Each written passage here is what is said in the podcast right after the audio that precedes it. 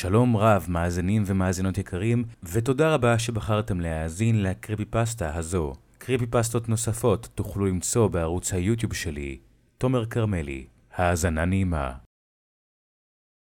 סבא היה בן 97 כשנפטר. הוא גר רחוק מהמקום ששלושת ילדיו גרו. סבתא נפטרה כשהייתי קטן, וסבא שלי התחתן מחדש עם אישה אחרת, שגרמה לו לעבור הרחק מאיתנו כדי שהיא תוכל להיות עם הנכדים שלה. היא הייתה משהו. סבתא אסתר קראנו לה. כולנו תהינו איך סבא יכל לסבול אותה, והתברר שהוא באמת לא יכל.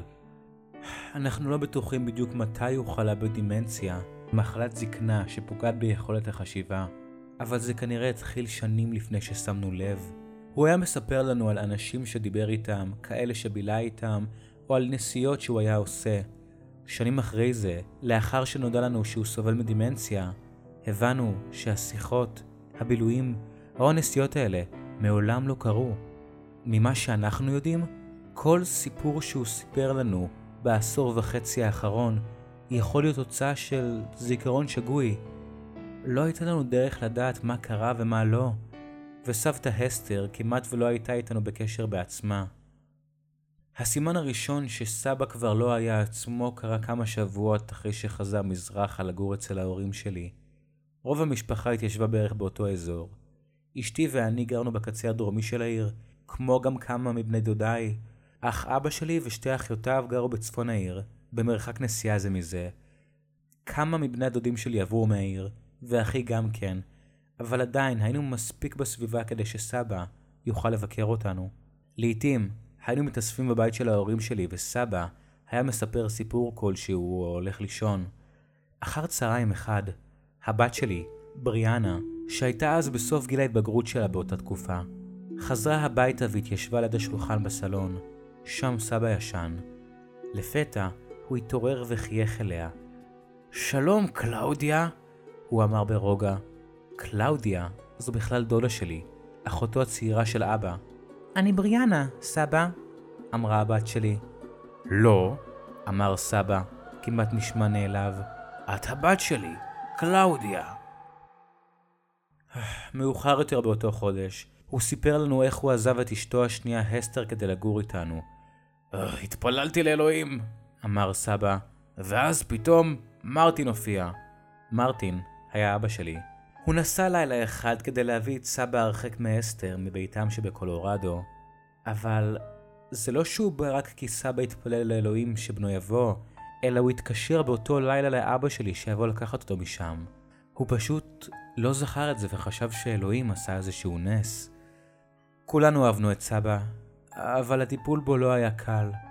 נתחיל עם זה שהוא היה בטוח שהוא עדיין גבר צעיר ורווק, עם שנים רבות לפניו, והדבר היחיד שהוא היה צריך זה אישה לידו. אם הוא היה מדבר עם אישה צעירה למספיק זמן, הוא היה משוכנע שהייתה מאוהבת בו, ושהיא ארוסתו החדשה. כל זה למרות שהסתר עדיין הייתה בחיים בשלב הזה, אבל הוא שכח לחלוטין מקיומה. הנשים שאיתנו התחיל היו אמא שלי, שתיים מבנות דודיי ואפילו עם אשתי. למרבה המזל, הוא לא יכל לעשות הרבה יותר מדי חוץ מלדבר, אז פשוט היינו משנים נושא בכל פעם שהוא היה מתחיל עם זה. אבל זה החמיר כשהוא החליט שהוא יכול לעשות דברים בעצמו, כמו לטייל בחוץ או לנסות לנהוג ברכב של אבא שלי. אבא ואמא לא נתנו לו לצאת לטיולים לבד, אבל זה לא אומר שהוא לא היה מתגנב לפעמים, כשאבא ואמא לא היו בסביבה. הוא היה צריך להשתמש בהליכון כדי ללכת, אבל הוא סירב להכיר בכך, מה שהוביל להרבה נפילות. הוא גם היה מתבלבל לגבי איפה הוא נמצא או איפה הוא גר. לפעמים במהלך הטיולים שלו הוא היה מנסה למצוא את בית המשפחה הישן, בו גידל את אבא שלי ואחיותיו, למרות שהוא מזמן כבר לא קיים. אבא היה לפעמים אוסף אותו מתחנת המשטרה המקומית, אחרי שסיור משטרתי מצא אותו משוטט, אבוד. ואז הוא ניסה לנהוג במכונית של אבי. הוא החליט שהסיבה שהוא הולך לאיבוד בגלל שהוא הולך ברגל ולא ברכב. הוא הצליח להוריד את האמברקס אבל התגלגל מחוץ לחניה של הבית שלנו והתנגש בגדר. הנזק היה מינימלי, אבל לאחר אותו אירוע, הוריי הגיעו להבנה שהוא צריך להיות במוסד תחת השגחה מלאה. אחרי שהוא נכנס לבית אבות, מצבו התחיל להחמיר. אבא שלי ביקר אותו 3 פעמים בשבוע. אין לי מושג באיזו תדירות דודות שלי הלכו, או אם בכלל הם עשו את זה. אני הייתי הולך לבקר אותו רק כשכל המשפחה הייתה באה, ואז התחלתי להבין שאין לו מושג מי אני.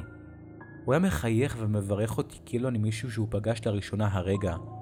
הוא היה מספר לי על ילדיו, מתאר אותם כילדים קטנים, ואפילו המציא מישהו שהיה שומר על הילדים שלו בזמן שהוא היה בבית האבות עם כל הזקנים האלה. סבא היה אז בן 93. הוא היה מבוגר בהרבה מהרבים האחרים שהתגוררו שם, אבל איכשהו הוא כינה אותם האנשים הזקנים, בעוד שהוא טען שהוא לא היה זקן. אבל כשאני אומר החמיר, אני מתכוון לזה שהוא השתנה. הזיכרונות המתאים, הסירוב להכיר בכך שהוא קשיש, הניסיונות להתחיל עם נשים צעירות וחוסר היכולת לזהות את נכדיו וניניו היו חלק ממי שהיה במשך שנים, מאז שהיה כבר בן 80. אבל הוא מעולם לא היה אלים לפני, עד לאותו לילה. באותו לילה, אבא שלי הוזק במהירות לבית האבות. סבא נכנס לחדר הלא נכון, יצא בצרחות, הרים את ההליכון שלו באוויר והטיח אותו ברצפה. הוא איים עם ההליכון על אנשים שניסו להרגיע אותו. הוא האשים את הצוות בכך שגנבו לו דברים. הוא היה צועק חזק ככל האפשר. תחזירו את זה! תחזירו את זה! לא הייתי שם כדי לראות את זה, ואני עדיין מתקשה לדמיין את זה. סבא בקושי הרים את קולו בעשור האחרון לחייו, למעט הפעמים בהם צחק. כשאבא שלי הגיע לשם, הם הכניסו אותו לחדר שבו שעה. סבא החזיק ביד גרב שבתוכה פחית וכמעט הקע את אבי בראשו כשנכנס. הוא התנצל. אבא היה אחד מהאנשים הבודדים שהוא תמיד היה מזהה, והוא אמר לו שהוא חיכה להכות את הגנב ברגע שיחזור. אם הוא מסוגל לגנוב ממני, הוא גם מסוגל להרוג אותי, הוא הסביר. מאוחר יותר באותו לילה, הוא סיפר לאבא שהוא זוכר שפלורנס, סבתא שלי שנפטרה כשהייתי בן 6, נעלמה, וכשהוא חיפש אותה, אמרו לו שהיא מתה. והוא אמר שיום אחד יחפשו אותו, וגם אותו ימצאו מת. וזה היה מכה לאבא שלי, כי סבא שלי אף פעם לא הודה בעובדה שגם הוא הולך למות יום אחד, או בכך שהוא בגיל מתקדם, או בעובדה שככל הנראה נותרו לו לא יותר מקומץ שנים במקרה הטוב. הזדקנות ומוות היה מבחינתו משהו שקורה רק לאנשים אחרים. אבל אז זה קרה, הוא הכיר לראשונה במותו המתקרב. זו לא הייתה הפעם האחרונה שבה הוא הזכיר את הגנב ההוא. הוא אפילו נתן הגנב הבדיוני ההוא שם, צ'רלי רוזן. זה היה מוזר שהוא ימציא אדם שלם, כולל שם ושם משפחה. אפילו לאדם שאותו דמיין ששומר על הילדים שלו, אפילו לא הוא לא נתן שם. הוא טען שצ'רלי רוזן הזה גנב את ילדיו, הרג את פלורנס אשתו, הגיע לביתו הקודם בקולורדו והתגרה בו מדי פעם, היקה אותו ואפילו שכב עם אסתר. פתאום הוא זכר אותה, והוא היה בטוח שהיא וצ'רלי הזה שיתפו פעולה כדי להפוך את חייו לגיהנום. בחצי שנה האחרונה לחייו, הוא הפך ליותר ויותר נסהר ועוזה.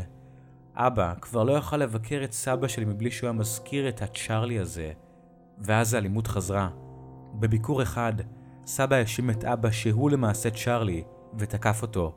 אחרי זה, תדירות הביקורים של אבא ירדה לפעם אחת בשבוע, וגם בפעם האחת הזו, הוא לא נשאר לזמן רב. פעם אחת, הלכתי איתו. זו הייתה הפעם האחרונה שראיתי את סבא שלי בחיים, ולעולם לא אשכח את הפעם הזאת. צ'רלי שוב פעם היה פה היום, אמר לנו סבא ברגע שהגענו. הוא אמר לי שאני לא יכול לעזוב את החדר הזה יותר. הוא לחד אותי כאן. אבא, כאן אתה גר, ניסה אבי להסביר. תראה, הנה תמונה של אמא. למה שצ'רלי ייתן לך לשמור את זה? הוא הרג את אמא שלך, אתה יודע, אמר סבא. רצח אותה בשנתה. לאמא הייתה מחלה סופנית, אמר אבא. אתה ואני החלטנו יחד לנתק את המכונה. היא מתה בשנתה, אבל אף אחד לא הרג אותה. לא, לא, זה היה צ'רלי. קולו של סבא לא היה נסער, אלא אחיד, כאילו הוא ידע בוודאות מה הוא אומר. הוא הרעיל אותה, גרם למשהו להשתבש במוח שלה. לא ידעתי את זה אז, אבל הבנתי את זה אחר כך. אחרי שהוא הכיר לי את הסתר, הוא גרם לי להתחתן איתה. הוא השד האישי שלי, הצ'רלי הזה. ואז לאבא שלי נמאס. צ'רלי לא קיים! אמר כמעט בצעקה. אתם חייבים להבין, אסור לתקן אנשים שיש להם דימנציה. זה פשוט מבלבל אותם ומעצבן אותם יותר. אבל אבא שכח את זה באותו הרגע. צ'רלי הוא מישהו שהמצאת. אמא נפטרה באופן טבעי. פגשת את אסתר בבית קפה שנים לאחר שאמא נפטרה, ולמרות שהיא לא הייתה אישה כל כך נחמדה, היא מעולם לא בגדה בך, אבא. בבקשה, תפסיק לדבר על צ'רלי. אוי, אלוהים ישמור, אמר סבא. הוא אמר לך לומר את הדברים האלה. גם אתה חלק מזה. סבא? אמרתי. למה שלא נשחק בדמקה אולי? בדרך כלל הוא אהב דמקה. אני לא רוצה לשחק בשום דמקה מזדיינת, צרח סבא. הייתי כל כך מופתע. כבר דמיינתי אותו מכה אותי עוד רגע. סבא מעולם לא קילל בחייו. הוא נתן לקללות את הכינוי מילות מיותרות ואף פעם לא נהג להשתמש בהם. הוא אמר שרק אנשים רעים השתמשו בהם. לא איתך, לא איתו. אתם שדי המחמד של צ'רלי רוזן. הוא בא אליי כל יום, מדבר איתי על פלורנס, הוא מתגרה בי, הוא קורא את המחשבות שלי וגורם להם להיות יותר גרועות, והוא מספר לי על איך שהוא אנס את הקטנים שלי, איך הוא ואסתר מחזיקים אותם כשבועים רעבים קשורים בשלשלות במרתף שלהם. אני לא יכול לעצור אותו, הוא יכול להיכנס למוח שלי, הוא שולט בי.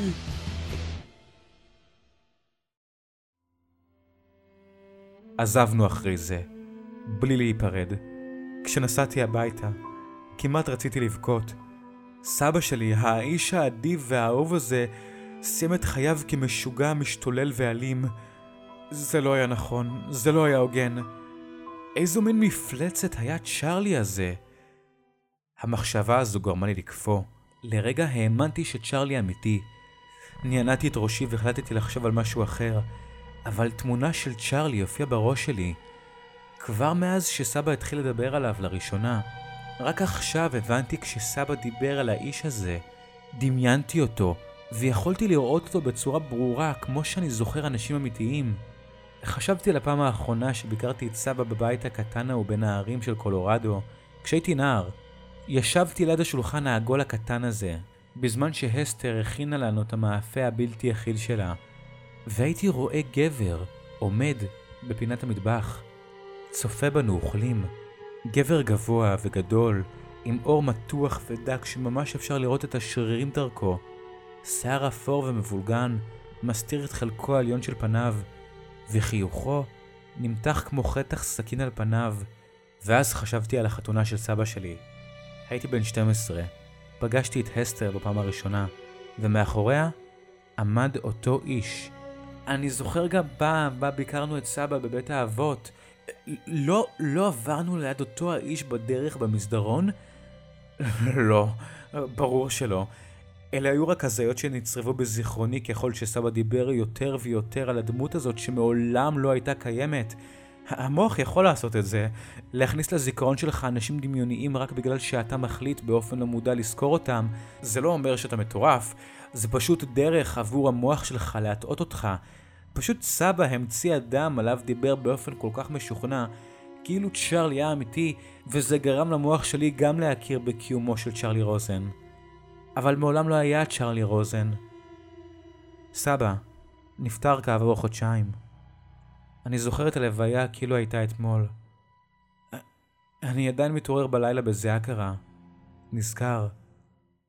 הכל היה נורמלי בהתחלה. הוריי, דודותיי ודודיי, אשתי, אני וילדינו, אחי ואשתו ובנם, בני דודיי, בני זוגם וילדיהם. התאספנו כולנו תחת אותה קורת גג לראשונה מזה שנים. איש לא היה חסר, איש לא היה מחוץ לעיר ולא הצליח להגיע. שניים מבני דודיי שלא ראיתי מאז שהיינו ילדים, היו שם. היה נחמד לראות אותם שוב. הטקס היה מכובד. הכומר שהקריא את התפילות וההספדים עשה זה בצורה מקצועית. סבא שכב בארונו הפתוח, נראה רגוע ושלם, לא כמו שהתנהג בחודשים הקודמים לכך. התחלתי להרגיש רגוע.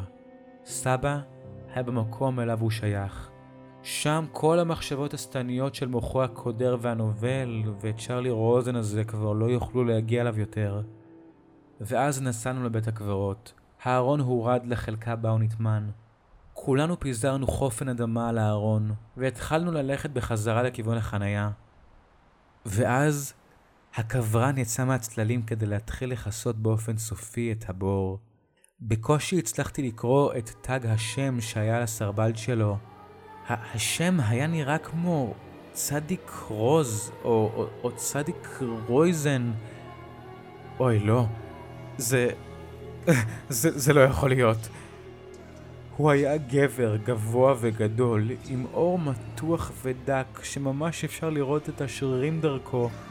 שיער אפור ומבולגן מסתיר את חלקו העליון של פניו, ועל פניו היה החיוך הזה שרודף אותי עד היום. ראיתי איך הבחור הזה, צ'רלי, משליך חופן אדמה אחרי חופן אדמה על הארון של סבא שלי. הוא צחק ברכות ובשקט, אבל מעולם לא שמעתי צחוק כזה אכזרי.